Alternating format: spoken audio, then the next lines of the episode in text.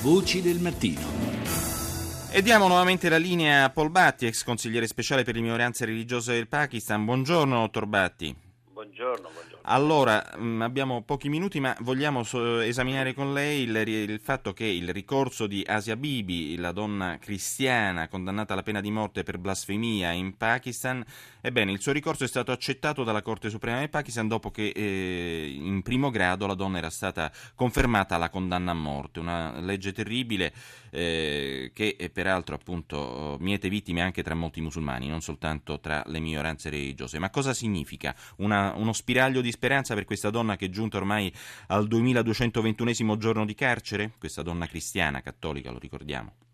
Sì, io penso sicuramente lei verrà liberata, perché nelle mie precedenti interviste io avevo detto che nella Corte Suprema, nella storia del Pakistan, non è stato mai fino adesso nessuna persona giustiziata per questa accusa.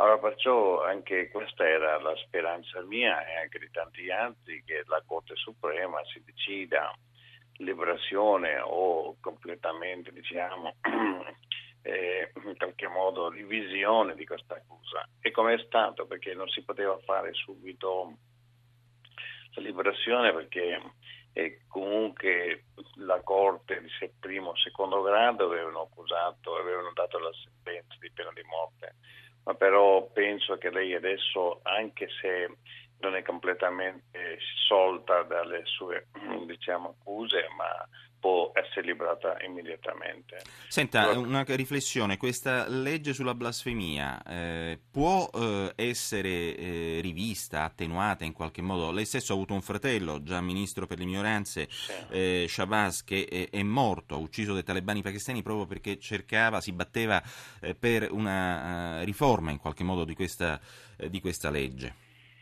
Sì, ma io credo che in questo momento, anche se cambiamo la legge, non è che otteneremo risultati positivi perché quella mentalità, quella ideologia che sta creando odio violenze in Pakistan, e questo è frutto di un'ideologia, è una crescita di una generazione, perché vede che recentemente sono state bruciate due chiese qualche tempo fa è stata bruciata una coppia dei giovani, poi sono state molte altre vittime, ma questa non era dovuta alla legge, nemmeno è una diciamo, sentenza dalla Corte ma questa è una mentalità. Una mentalità locale, radicata, certo, è quella poi che ha dato vita, eh, bene o male, al fenomeno talebano in eh, Afghanistan. Bene, noi ringraziamo oh, Paul Batti, ex consigliere speciale per le minoranze religiose del Pakistan, grazie per essere stato con noi.